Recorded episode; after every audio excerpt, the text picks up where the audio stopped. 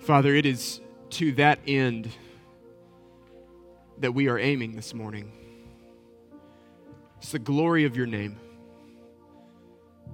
Because, Father, we know that is where creation is running. That's, that's where all of history is leading. It is every man, woman, and child from every tribe, tongue, and nation that you have called to yourself, gathered around, around your throne to sing the glory of your name. So, Father, we ask this morning as we come to your word that we would submit ourselves under its authority. And we confess not to our name, but to your name, O Lord, be the glory.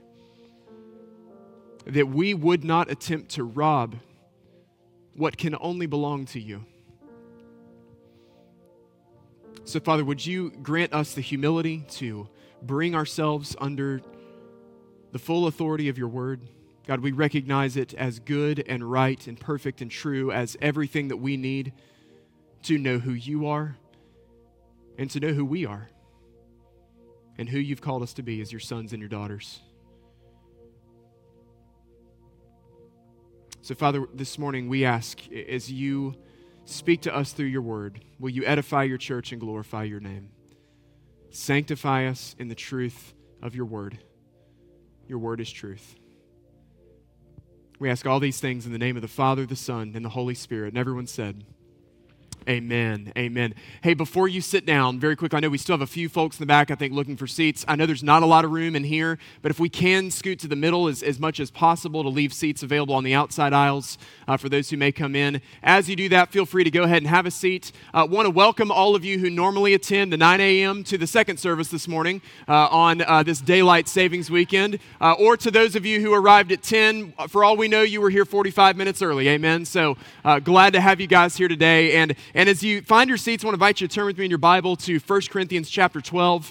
This is the passage that uh, elder uh, that uh, Ashton Converse from our elder team read for us a few moments ago. We'll be looking together at verses 12 through 26, and we have a lot that we're going to try to do together, and so we're going to dive right into things together this morning. If you are here for the first time, if you're our guest, for the last couple of months, our church family has been in a message series called Ekklesia, where we have been looking uh, from the perspective of God's Word what the church actually is and what God has called us as His people the church to be and to do. Not according to our preferences, not according to our opinions. Uh, what does the Word of God actually tell us about the church um, and who has He called us to be as His people? And so each week we have looked at not just what the church is, um, but what it is we are called to do as the body of believers. And a mantra that we've rallied around together as a church family every single week of this series has been very simply that words have meaning we need to remember that words have meaning, and this word church, we, we can't uh, just be, feel free to make it mean whatever we want it to mean. Now, it's, it's crazy for, for me to think about this. This just popped in my mind yesterday. This weekend for our church family actually marks two years since the COVID chaos ensued. Uh, it was two years ago this weekend. I got a call at about 10 o'clock on a Saturday night letting us know we were not going to be able to meet here in person the next morning. And, and man, so much has happened in the last two years, feels like two decades, right? So much has unfolded. And, you know, going into 2020, we had already, as a culture, particularly as Western Christians, adopted some really unhealthy thinking about what the church is. And, and, and we just have, have fallen kind of into this trap as believers in the West of, of kind of just identifying uh, church as any sort of religious activity that we're doing. And so there was already some wacky understanding about what the church is and, and what the church is called to do pre 2020. And then that has gotten even more chaotic over the last two years. And it seems like we have less and less clarity on what the church is and what the calling of the church is. So each week of this series, we've rallied around this definition. This is in your notes if you're following the worship guide today. And we've given you these scripture references because we want you to see, again, not just from our opinion, but from the Word of God, what the church actually is. And we've seen for eight weeks that a local church is an assembly of believers in Jesus Christ who profess Him as Lord and are submitted to the authority of His Word. They regularly gather under the leadership of qualified pastors and elders to receive the whole counsel of God's Word and to observe the ordinances of baptism and communion. They stir one another up to love and good works, hold each other accountable to walk in holiness, and work together to advance the gospel to the ends of the earth. And we just rallied around this definition every single week, and we're unpacking different components of it every single week. And, and we're doing this in order to bring clarity. As Westerners, we have a really unhealthy t- uh, tendency to categorize almost any spiritual activity as church. So we might say, well, my church is just kind of my small group. It's my Bible study group. Uh, church is me just out on the boat listening to worship music. Church is me live streaming a service from the beach. Church is the parachurch organization that I am involved with. And all of these things are good things, they're all supplemental things that help us to grow in our faith and complement our relationship to the church, but none of these things in and of themselves can replace the church. That definition that we've looked at for eight weeks, these things are the irreducible minimums. And no matter how insignificant some of those components might seem, to remove any one of those components is to essentially get away from what the Bible defines as a church. So, the purpose of this series is to provide clarity. It's to provide clarity what actually constitutes a biblical church, and more specifically, what are the marks of a healthy church. And today we're going to move on to the next mark, which is church membership from the biblical perspective. Now, a couple of weeks ago, um, we I'm just going to invite you into my marriage here for just a second and our work dynamic as, uh, as, as, husband and wife. You know, many of you know that uh, my wife Emily runs the social media for our church family and oversees all of our communications. And our staff uses an app called Slack for all of our internal communications. So one day, uh, Emily sends me a message and says, Hey, do you want me to do a post online covering the big rocks for the groundbreaking service. Now, um, whenever she used the word big rocks, I took this as literal interpretation. Those of you who were here last Sunday or were with us at the groundbreaking service, you know that we literally gave out big rocks, right? Like we wrote the names of people that we're praying for, we wrote scripture memory verses, we wrote song lyrics, something that was meaningful to us, and that's what we were tossing in that big hole as we broke ground together. It's now going to be part of the foundation of our church facility. And so when I heard big rocks, I took that as a literal interpretation. Well, a couple days later, you know, I didn't see anything like popping up online about the groundbreaking service, and I'm thinking, man, we should probably have something covering the basic details.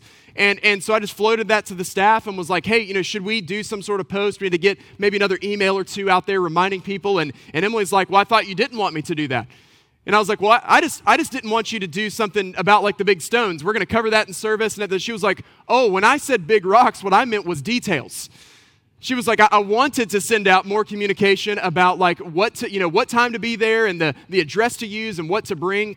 She was receiving that from me as something totally different. So what was happening is we were using the same word but both of us had a very different meaning. So just man pray for our marriage our communication. You know we're trying to to, to figure all that out. Same word but very different meaning. And the same thing happens i've seen when it comes to this word church membership because so many of us have so many different meanings about what that word actually means. Whenever sometimes we hear it, we quickly get defensive and, and we start to give pushback. You know, we uh, try to teach on this subject about once a year as a church family. It's a distinctive of our church, something that we champion and we, we uphold as a, as a body of believers. And what we saw, especially in our first year together as a church, is that there was a lot of pushback to this practice is that every, everything was all well and good as people were attending until we started talking about becoming members of the church. And then suddenly, man, we, we had a couple dozen people were like, man, I'm out on that. And, and not feeling this. And, and so, very transparently, like it's a subject, probably more than any other subject through the last five years, we've received a good bit of pushback on. But if I could, I could just kind of nudge gently the other direction, I go back to year one. This is what really broke my heart about a lot of those criticisms, is, is that almost none of them were in any way, shape, or form rooted in Scripture. It was rooted in preference, it was rooted in opinion. It was a lot of subjective language of I just think and it just seems and I just feel like, like this isn't really something that we should be doing. And, and unfortunately, for the church has given people a lot of good reason to, to push away from church membership because they, they uh, have a negative experience, something bad that's happened in the past. And so we start to hear this language, and we really quickly can start to check out the moment that we hear that word. But the vast majority of the time, the pushback comes from having a faulty definition. Jonathan Leeman has a really helpful short book on church membership. And he says this He says, When people ask, where is church membership in the Bible? The problem is they're looking for something like a club to join because the word membership is a club word. This means the Bible doesn't talk about church membership quite as you might want it to. It talks instead about how God's people gather together under his supreme rule. It's interested in, in citizens of a kingdom, not club members. If you're following in your worship guide this morning, taking notes, man, I would just encourage you, underline that last sentence, circle it, star next to it. I mean, something to, to make that stand out because that is in so many ways going to serve as the foundation of what we see in 1 Corinthians 12 together today. So, again, the mantra we've restated time and time again the last two months is that words have meaning. And this word membership, like every other word that we've looked at the last several weeks, has a meaning, and we have not been given to the freedom to edit that meaning. So, from 1 Corinthians 12, what we're going to see today is that the church is one body made up of many members. Now, everybody say one body, everybody say many members. The church is one body made up of many members, all of whom belong to Jesus. And the way we demonstrate our unity to his global body, that's all Christians everywhere, is through membership in a single local church, in a local congregation. That's what we're going to see in 1 Corinthians 12. let's read together again verses 12 through 13. This is the Apostle Paul writing to the church, writing to the congregation in Corinth. He says, For just as the body is one, everybody say one, and has many members, everybody say many members and all the members of the body, though many, are one body, so it is with Christ. For in one spirit we are all baptized into one body, Jews or Greeks, slaves or free, and all were made to drink of one spirit. So, what is church membership? We see first from this passage this morning that church membership is a commitment to unity. Church membership is a commitment to unity. The body of Christ is one body with many members. But the very first thing we need to do is qualify what the Apostle Paul means by this word member. Because Paul doesn't use the word member the way most of us use the word member. Paul gives the, the picture here of a physical body. So, right away, what we see is that when the Bible uses this word member, when Paul uses it, we are not members of the church in the way a golfer is a member of a club. We are members of the church in the way that my arm is a member of my body. So, so, two very, very different uses here. The term that Paul uses for member, it could also mean limb. And so that's much of our problem in communication is uh, we say member and many hear club, but when Paul says member, what he means is limb. So again, when someone says, I don't see church membership in the Bible, it's usually because we're looking for something that's not actually there. When we say member, we think hierarchical uh, institution we think exclusivity, we think elevated social status and insider outsider mentality. And if that's what you're looking for, friend, then you're absolutely right. That's not in Scripture at all. But if what we're talking about is an interdependent gathering of redeemed sinners, all of whom play an indispensable function in displaying the glory of Christ in their unity in a local congregation, then it's all over the New Testament and we can't ignore it. So we have to make sure we understand what we mean by membership because secular membership and church membership are two completely different universes. Secular membership says you can belong if you pay your dues. Church membership says you can belong because it has been paid by Jesus. Secular membership is an exclusive club for a select group of people. Church membership is men, women, and children from every tribe, tongue, and nation. Secular membership is about entitlements, it's about rights, it's about privileges, it's about my personal preferences being met and all my personal desires being catered to. But church membership is about service and humility and selflessness and laying down my personal preferences for the sake of others. There's a common criticism that church membership causes division. But church membership, as we see in 1 Corinthians 12, it's not about creating division. Church membership is about breaking down all of the division that's been set up by sin. This is what we're going to see in the next several verses. It does not matter your age, your ethnicity, your socioeconomic status. If you have professed faith in Jesus Christ and publicly identified with Him in baptism, regardless of where you're coming from, you can get in on this. And that's what we see in 1 Corinthians 12. Church membership is a commitment to unity. We see from verse 12 that it's a commitment to relational unity with one another. Now, again, look at the foundation that Paul lays he says the body is one and the body has many members or limbs, plural, and all the members of the body, though many, are one. So the body is one and the body is many, and the many are one. So, yes, Paul says we are one body in terms of all Christians in all places globally. So it's true, yes, we are globally a part of the Big C church, you might say. But it's also true that Paul is writing this letter to a single local congregation. He's writing this to the church in Corinth. That's, that's probably our clearest evidence for church membership in the New Testament is that Paul is writing letters to specific local congregations. So, when it comes to are, are we just part of the big C church globally or a, a, little c church locally, uh, from the biblical perspective, friends, this is not an either or, it's a both and. We, we demonstrate our unity to the global body of believers through commitments in a local congregation. And, and where else do we see this type of relationship reflected in Scripture? Paul says that we are one and we are many. Who else models this type of community for us? God does. Father, Son, and Holy Spirit. What do we call that relationship? Now, is he one God or three gods? Answer's no, right? This heresy alert this morning. No, he, he is, it's, it's both and. He is one and he is three. God is one and God is three. And that's what's being imaged in our relationship with one another. We are one body, and yet we are many members. You and I, we've been created in the image of God, and that's what has been given to us. It is to steward that image and to, to share forth that image to the ends of the earth. And so, if the church is going to accurately reflect the triunity of God, then we have to be in unity and relationship with one another.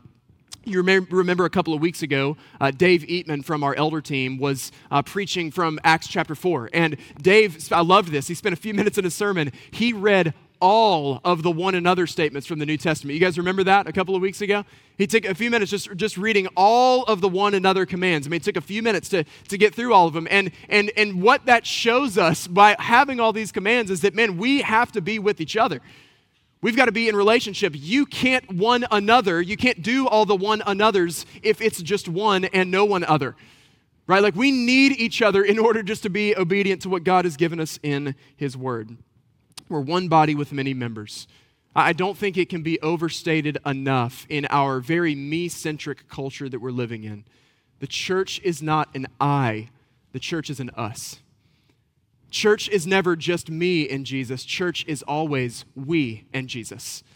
It's us together as one body. We read this earlier from Psalm 133. It's so important for us to see. The Lord commands his blessing where there is unity where there's a united body of believers, the Lord commands his blessing, and that's a promise that we can rest in today. We also see from this passage that, we, uh, that, that uh, the church is a commitment to doctrinal unity within our beliefs. Now, this is not the deep dive into this subject this morning, but just very quickly, in light of what we read in verse 13. There are some who teach that the baptism of the Holy Spirit is a separate experience apart from conversion that primarily, primarily leads to the, the speaking in tongues. But Paul makes it clear here that all who believe in Jesus are metaphorically baptized into the body at the moment of conversion. So, even in the New Testament, when we see people later uh, experience what, what often is referred to as a baptism, a separate baptism of the Holy Spirit, that's because they had not yet heard of the Holy Spirit. That, that's not the case for us today. We baptize people in the name of the Father, Son, Holy Spirit. We preach in the name of the Father, Son, and Holy Spirit. And while there might be uh, multiple instances of experiencing a filling of the Spirit, the moment we come to faith in Jesus, we are baptized into his body, and we publicly profess that faith through baptism. And that's what publicly identifies us as followers of Christ. So, we who have called on the name of the Lord for salvation, we've been filled with the power of His Spirit, publicly professed our allegiance to Him in baptism, and it's that common faith that unites us as the body of Christ. We also see that church membership is a commitment to spiritual unity with Christ. So, verse 13, Paul says that we are all made to drink of His Spirit.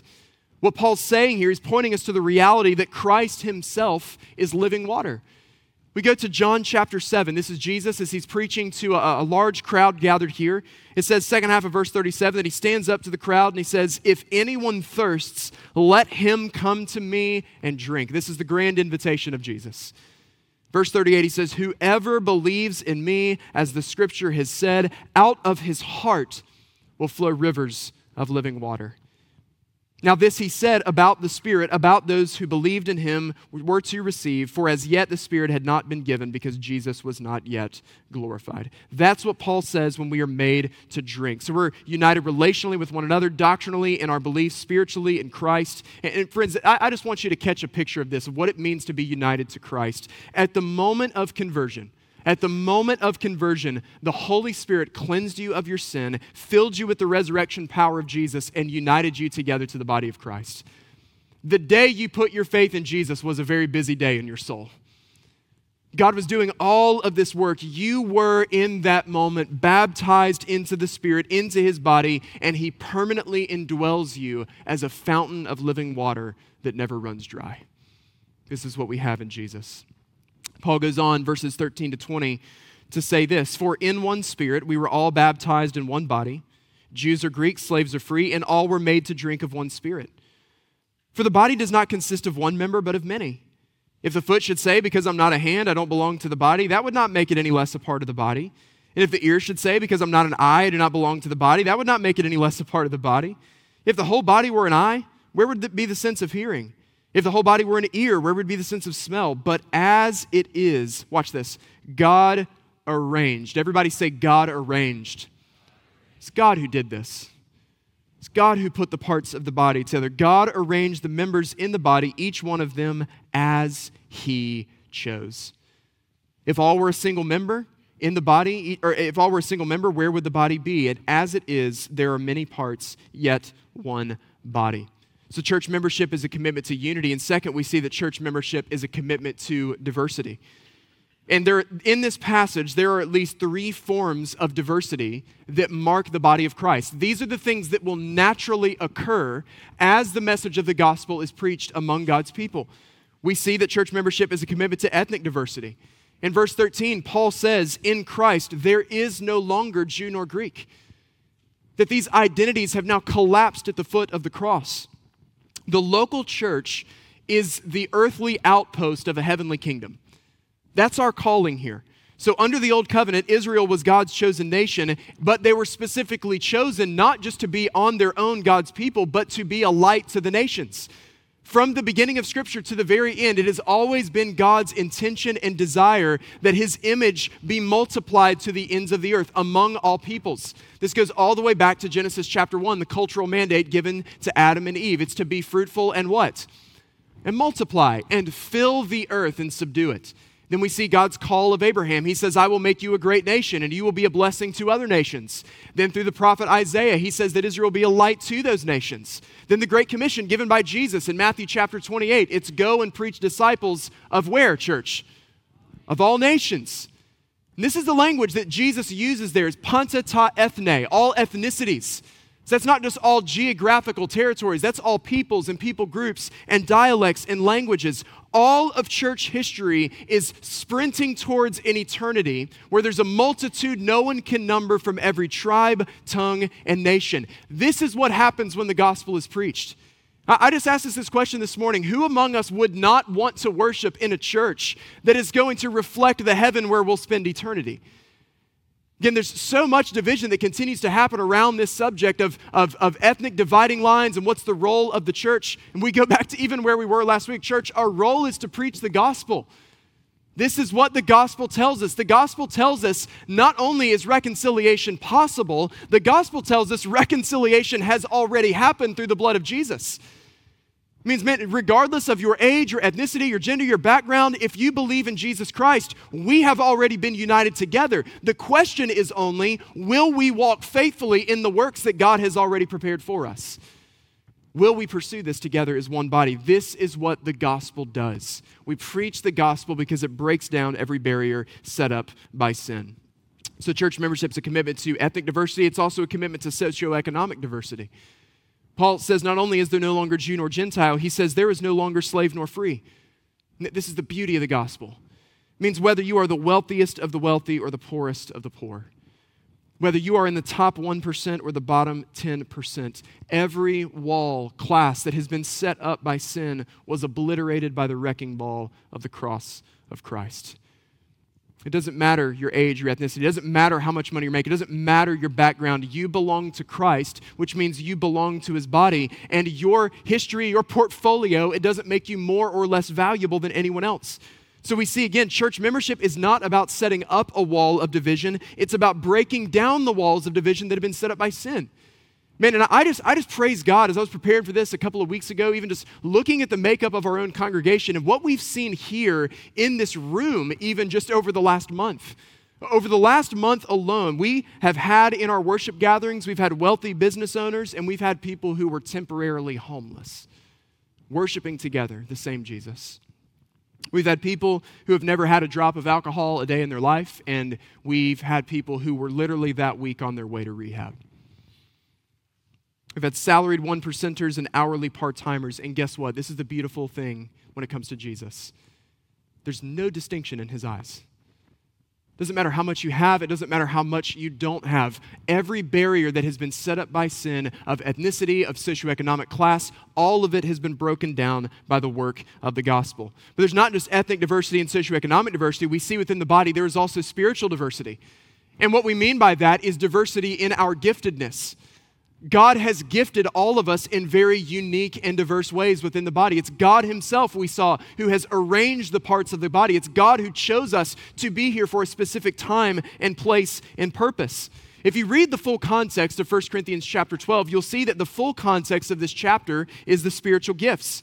And what was happening in Corinth is there were some, particularly those who had the gift of tongues, who were boasting about their gifts and making others feel inferior about their gifts. So Paul just draws a, a really logical argument here and paints a really simple picture. He says, you know, it'd be really silly for the foot to think that it's not part of the body just because it's not a hand. It'd be silly for the ear to feel inferior just because it's not an eye. What God has done is He's organized us in such a way that each part of the body is interdependent on the other parts of the body to fulfill its function. That's why Paul goes on in verses 21 to 25 to say, The eye cannot say to the hand, I have no need of you, nor again the head to the feet, I have no need of you. On the contrary, the parts of the body that seem to be weaker are indispensable. And on those parts of the body that we think less honorable, we bestow the greater honor. And our unpresentable parts are treated with greater modesty, which our more presentable parts do not require. But God has so composed the body, giving greater honor to the part that lacked it so that there may be no division in the body, but that the members may have the same care for one another. So, church membership is a commitment to unity and diversity. To diversity. Third, we see that church membership is also a commitment to humility. This is what Paul is getting at here in, in these few verses. Just here's how it works at a, uh, functions at a practical level on the local church ground. So, those who may have more of a public gift, like preaching or teaching, what Paul's saying is, is that those who have the gift of preaching, they have no right to look down or think less of those whose gifting might be in administration. Have you ever been a part of a church with good preaching but bad administration? It's a mess, right?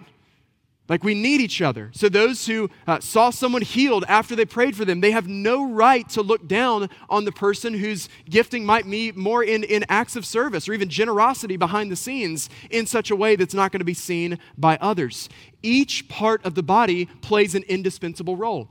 Now, just, I'll pick on myself here for just a second this morning and, and on preachers in general. I want you to think about just how lame the church would be if everybody's gift was preaching.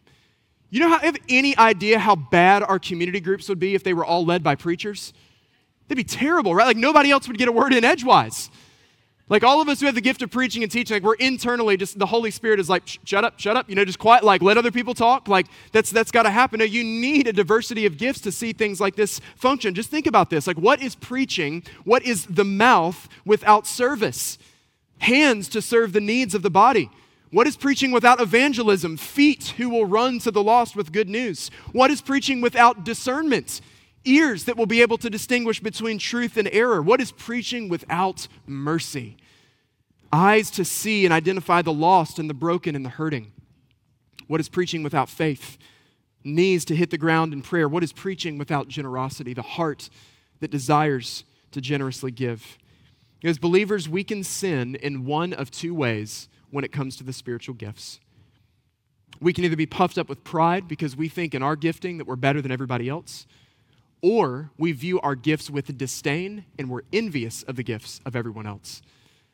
I love this short prayer from Brennan Manning in his work, Souvenirs of Solitude.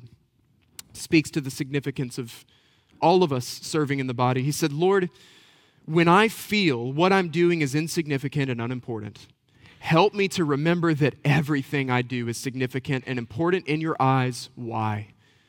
Because you love me and you put me here. and no one else can do what I am doing in exactly the way I do it. Whatever your gifting is, whatever your calling is, that has been given to you by God. He has given that to you irrevocably as a gift for the express purpose of the building up of his body. We'll look at this more in just a few weeks. And then in verses 21 to 25, Paul paints this really powerful picture for us. And again, as we get into this section, I just want to preface this like, I'm not trying to be silly, I'm not trying to be rude. That this is what Paul says. Like, this is what he's getting across. He says, The parts of our body that seem the weakest, or the, the parts of the body that we are least likely to show to others, these are actually the parts of the body, he says, that are most valuable. Our unpresentable parts are the parts of the body that we treat with greater honor and modesty. And by unpresentable parts, he means exactly what you think he means. He says we treat these parts of our bodies with greater modesty. You know, there's a sense in which the body parts we are least inclined to show to others are the parts that we treat with most uh, care and, and, and most delicately. Because we know this, that to show the most intimate parts of our bodies, like, this is an extraordinary act of trust and vulnerability. Because what's going through our minds in that moment is, man, what will they think when they see all of me? And so, this is the picture that Paul is painting for us within the church. This is what he's getting at here. What Paul is saying is that within the church, there are those who think to themselves and they think of their gifting I'm a giant embarrassment to God. I contribute nothing significant to the kingdom, and it's best that I stay hidden. There's some of us who convince ourselves of this, and yet what does Paul say? No, no, no, no, no. He, said God has designed these, these more unpresentable parts, that the parts that we are least inclined to show others, these are the ones that are treated with the greatest honor. Someone in this room is convinced that they're a worse sinner than everybody else. Someone in this room is convinced that, that it's better to stay hidden because to truly show yourself would be a giant embarrassment to the body and the name of Jesus Christ. But the parts of the body that we are least likely to reveal to others are the parts of the body that are most indispensable. Friend, whatever your story and your background, somebody needs that. And God has placed you here for the express purpose, or, or in the local church that you're part of, for the express purpose of using your story, using that gifting, using that calling for the building up of the body. And this is what that means for you and I. No matter how, indis- uh, how, how unpresentable we think we are, every single one of us plays an essential function in the body of Christ. So Paul goes on to say, verses 26 and 27. So if one member suffers, all suffer together. There's none more insignificant than anyone else. So if one member suffers, all suffer together. If one member is honored, all rejoice together.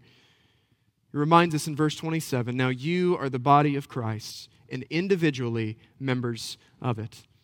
So, church membership is a commitment to unity. Church membership is a commitment to diversity and to humility. We see fourth that church membership is a commitment to solidarity. Or one, one member suffers, all suffer together. This is what Paul is expressing in Galatians chapter 6, verse 2, where, where he, he, he exhorts us in the church in Galatia bear one another's burdens and so fulfill the law of Christ. This is what we have been called to do together as a body. Nobody should be carrying pain and baggage on their own. We're called to carry these things together. If we are truly one body, then it means the condition of one member has a cumulative impact on the other members. If you don't believe me, go stub your toe sometime today. You'll, you'll walk around for the next two weeks like, like, like your hips are just imploding, right? Like it, it impacts the whole body. It's not just that one part of the body, it impacts your whole body. Go get food poisoning and see if it impacts more than your stomach, right? Like we know that when one member of our body suffers, it can have an impact on the whole body. Anybody ever have a back injury before? Does that impact just your spine? No. That's impacting your legs, it can impact your knees, it can impact your neck, it can impact whether or not you're, you're having headaches. When one member suffers, we all suffer together. So I want to go back to just where we were last Sunday. This is why we took a break in this series, just to really reflect globally on what's unfolding uh, with our brothers and sisters in Christ in Ukraine right now. Because again, there's just pre- this prevailing mentality. It's uh, where, where many Western believers we are viewing events like these not through a biblical lens, but through a political lens. And, and just stressed on this last week. Want to, want to reemphasize this again today. There's this prevailing mentality, even among Christians, of, well, if it doesn't impact America, then why should we care? Friends, we have brothers and sisters in Christ who are suffering. And if one member suffers, we all suffer. You must categorically reject any thinking that gives you permission to not care about the suffering of brothers and sisters in Jesus or about human suffering for that matter. We are made in the image of God, and we are called to be one body, to reflect the triunity of the Godhead, Father, Son, and Holy Spirit, which we do at a local level and we do at a global level. So when one member suffers, we all suffer. So, so yes, when our brothers and sisters in Christ, Afghanistan, like we did last summer, to, to pray and to fast and to plead for them because they're suffering, we suffer. When we have brothers and sisters in Christ, reflected on the testimony of a brother pastor in Ukraine. He was walking to the building last Sunday just to see if it was still there. And if it was, they planned together to gather, gather together as God's people. When one member suffers, we all suffer. Church membership is about entering into the ebb and flow of sorrow and rejoicing. And I know from my seat, guys, you know, most weeks and most days for that matter, I get to see both. It was a few weeks ago. Many of you remember uh, Wally and Marilyn Wallace. They were um, just a, a, sweet couple that uh, joined in with our church family in our first year. They were with us for about two, three years, then they moved uh, to a different community and were just so influential in our church family early on. And uh, many of you are aware Wally passed away about a month ago after a battle with cancer. And so, you know, as we get the news about Wally, like, what are we doing as a church body, those of us who knew him? We're, we're hurting. We're hurting for him, we're hurting for Marilyn. You know, when they come here locally, and uh, he was buried at National Cemetery, I did his graveside service there, you know, and so, man, we, we enter into that with people. We enter into their suffering. We enter into their mourning. We enter into their pain. And man, in the same week, just a couple of days later, we had a couple babies being born in our church family, which is pretty much a daily occurrence, I think, in our church family. We, we got that fruitful and multiply thing. We got that down, right? That's like the one command we're acing as a, as a church family right now. And so, so yeah, on, on one hand, it's sorrow, and then it's rejoicing. And that's what church membership is. We enter into the ebb and flow together of that sorrow and rejoicing. And a lot of times that's happening on the same day. But the bottom line is that we stand in solidarity with each other. When people are hurting, we hurt with them. When people deserve honor, we honor them and we rejoice with them and for them. So, this is what church membership is it, it is a commitment around, uh, around unity and diversity and humility and solidarity, where we have locked together arms as the people of God to say, We are in this together, come what may. We're in this together. So, just very quickly, before we transition into a couple of applications of these truths, maybe you're still sitting there and you're like, okay, I'm still not quite seeing, you know, uh, local church membership at a New Testament level beyond 1 Corinthians 12. I just, I want to read through these. These are bullet notes. If you come to our Crosspoint class, we teach through these. If you are a member of our church, these are in your Crosspoint guide. But, but here are evidences we see, beyond just being a part of the global body of believers, what it means to be a member of a local church scattered through the New Testament. So we know all through the New Testament, every Christian was a part of a local congregation congregation, and we're commanded in Hebrews chapter 10 to gather together with the assembly. Hebrews 13 calls leaders, uh, pastors, and elders to care for specific bodies of people.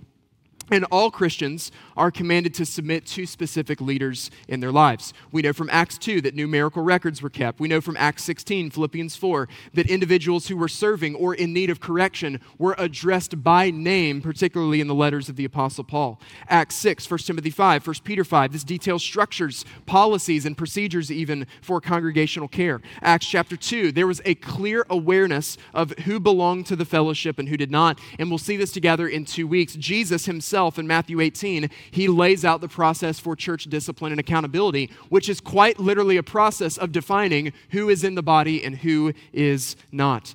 Again, maybe your hangup is just with the word membership. Maybe you just struggle with that word because of its cultural baggage. Well, well listen, I hope you'll just take some permission this morning.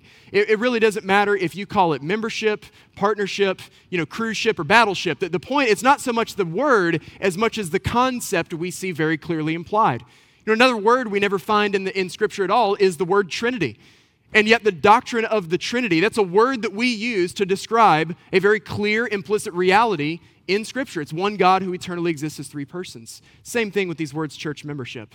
You're not going to explicitly find that statement, but you're going to find a concept that's very clearly implied. So, again, you ask the question, where is membership in the New Testament? Friends, it's pretty simple. It's everywhere if you're looking for the right thing if you're not looking for the right thing, if you start with the wrong definition, if, if you're hearing one thing, we're saying something different, then if, if, if you're looking at, at secular club type of language, you won't find that every single time. But if you're looking for an interdependent body of believers, each of whom plays an indispensable function of building up the body of Christ, it's all over our New Testament, and we can't ignore it. So, so what do we do with all this this morning? Here, I want to give us two questions just for reflection and application as we start to close our time together today.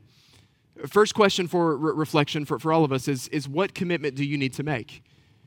And hear my heart on this. We shared this with the first group as well, and this is part of our membership process uh, as a church family. Our membership process does not always look like connecting people here. Man, we, we joyfully, we, we saw this reflected at our groundbreaking ceremony last week. We had several local pastors who joined in with that. We, we want families to be served where they're best going to be served and where they can best serve for the building up of the body of Christ. We will at times joyfully recommend other churches, faithful gospel preaching churches that we're confident people will be served at. So the bottom line is whether it's here or somewhere else, man, you, you need to be committed to a local congregation. You need to be committed to a local congregation. In the New Testament, there was none of this language of, hey, I'm just kind of part of the big C church, not really part of a little c church. I'm going to come back to this in a second, but in the New Testament, this was not an either or, it was a both and everybody who was part of the global body of Christ expressed that commitment through commitment in a local church. And, and in my experience, and just really, I think as you study church history, there tend to be four barriers to church membership. Those tend to be hurt, confusion, trust, and commitment. So, again, for some today, that, that commitment is difficult for you because of hurt. There has been legitimate uh, harm, there has been legitimate abuse that has happened to you at the hands of the church or at the hands of a spiritual leader. And please hear my heart this morning when I tell you it's going to take time to heal from that, and you need to take that time. And I don't think you need to feel rushed to, to immediately jump into some commitment that you're not ready for. And I, I, we would invite you even to ask questions that you might have about governance and leadership and how decisions are made and, and to, to work with someone to help you process some of these things. And what I hope you'll find in our congregation is a safe place to be able to do that, where you can be encouraged and edified by the fellowship of brothers and sisters, even if you're not formally a member of the congregation. We want you to feel this welcome. But for some, man, again, the reason is just hurt. And we get that and we see that and we want to enter into that pain with you. For others, it's just confusion. You know, we, we conflate church membership with secular membership. We, again, we, we say membership, but because of our experience, we hear something completely different. There's you know, a really common mantra that I think has generated a lot of confusion uh, in, in the Western church in particular, and it's this mentality of, well, I'm just kind of part of the big C church. I don't really feel the need to be a part of a single local congregation because I'm just, I'm just part of the global body of Christ and I kind of belong to all churches. And I've given this example before, but I want to give this again because I feel like it really accentuates what, uh, just, just where some of the holes are at in that type of thinking. So, uh, Emily and I, we will celebrate, by God's grace, 12 years of marriage um, later this August. Love marriage, big fan of marriage, highly recommend marriage uh, for, for sure. Love my wife, she's God's grace and kindness to me. Um, but I don't express my commitment to my wife by being committed to lots of other wives, right? Like, like th- think about this. If you were to hear me say, you know, like I, I love marriage, a big fan of marriage, but I just kind of see myself as being committed to the big M marriage. Like I don't really see a need to commit to one marriage. Like I just, I just kind of consider myself a part of all marriages. That would be frowned upon, right? Probably would cost me my life. We, don't, we, don't, we know this thinking doesn't really work. No, if we're truly committed to the big C, global church, we express that commitment through commitment to a single lo- little c co- local congregation. That's the New Testament pattern. It's not people who were either or, it was both and. Everyone who is a part of the global body of Christ expressed that commitment through membership in a local church. For some, the issue is trust. The issue is trust. What are these people going to do when they find out who I really am and what I've really done? What is going to happen when I open up my heart and I'm a little bit more exposed? What's the result of this going to be? And friends, I hope you'll just hear this from me this morning because I certainly hope this is true of this church family. The church of Jesus Christ should be the safest place, the safest place on the planet to sit down with others and say, This is who I am and this is where I've been. And those of us who are members of this church family, when it happens, our response needs to be a firm embrace and a warm voice that when someone dumps out the duffel bag of their life's work on our living room floor, that we can embrace them and say, We love you and there's a place for you here. And why do we do this? Because that's the same welcome that Jesus has given to us. Because he saw us at our worst. He saw us in our sin. He saw us in our wickedness. He saw us in our hypocrisy, in our rebellion, in our hatred of him. And he still pursued us and said, You're mine. He welcomed us to himself in spite of ourselves, and this is the same welcome that we should extend to others. But the last challenge just tends to be in general commitments.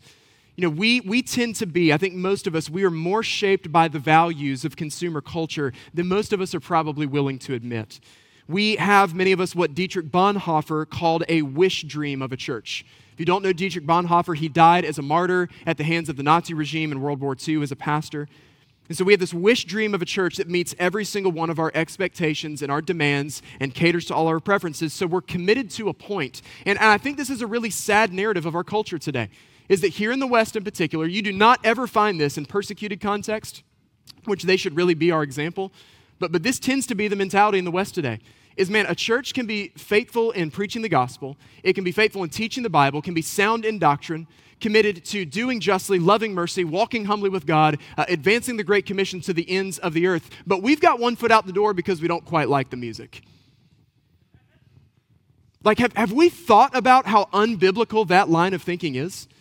And so I want to encourage you just to think in, in this framework this morning because every single one of us, I would bet, like even of this church, our church family notwithstanding, there's, there's maybe just 1% that we're struggling to get on board with maybe it's time for us to consider in our consumer driven culture that that 1% or 0.01% that we're struggling that doesn't meet our preferences, maybe that is God's gift to us to remind us that we're not here to worship ourselves.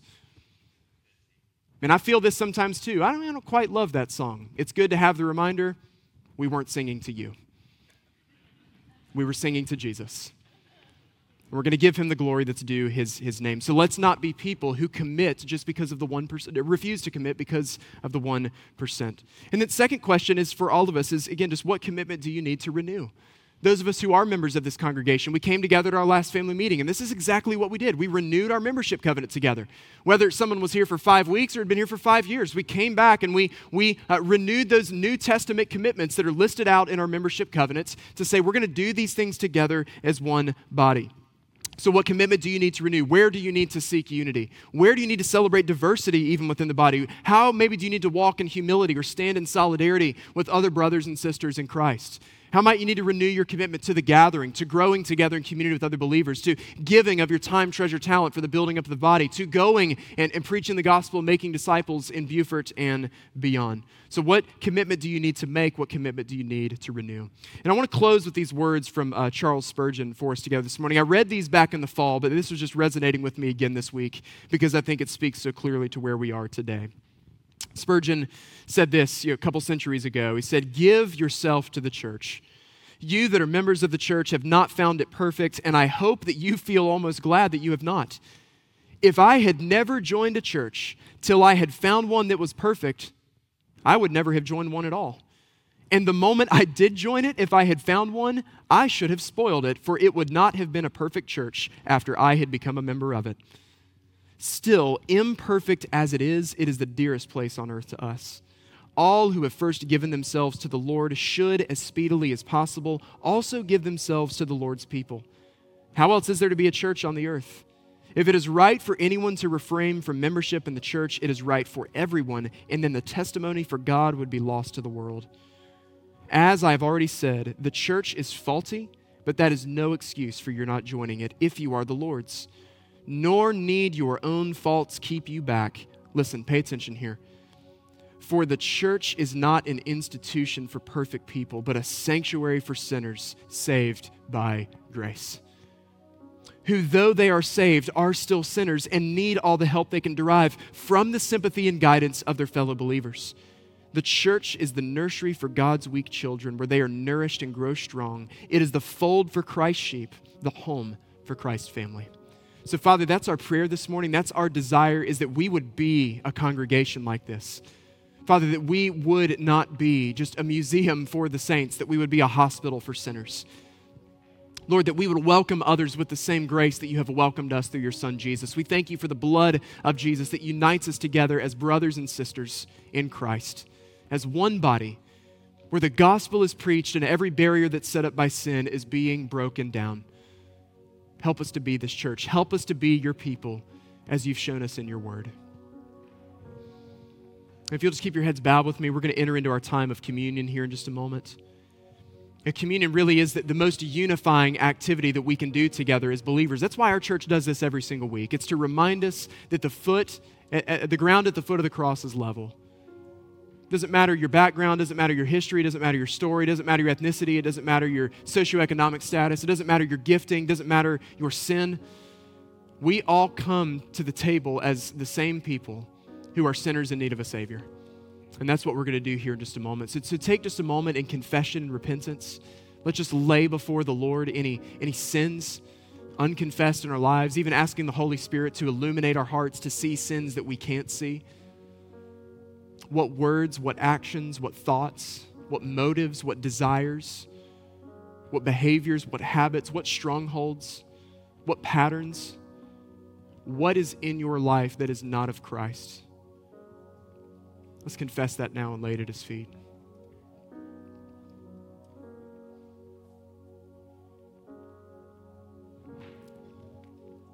First John 1 9 promises us that if we confess our sins, the Lord is faithful and he's just. He will forgive us of all sin and cleanse us of all unrighteousness. So, as we confess, let's ask the Lord to give us a heart of genuine repentance that we would not just be sorry for the sins we've committed, but that we would be zealous to turn from those sins, to walk away from these things in the perfect righteousness that's been given to us through Jesus Christ. Father, as we confess, as we repent, as we sing, we thank you so much for what you have given to us, the gift of your Son Jesus, a gift that none of us deserved. And as we come to this table, Lord, help us to once again remember what it cost you to save us. Let us never take that lightly. Let us leave rejoicing in the victory that you have given to us through faith in his name. So, Father, as we confess, as we repent, as we pray, as we sing, and as we respond, we pray that it would all be a sweet fragrance and aroma to you in this place, that you would be glorified in the hearing of the praises of your people. We ask all this in the name of the Father, the Son, and the Holy Spirit. And everyone said, Amen. Amen.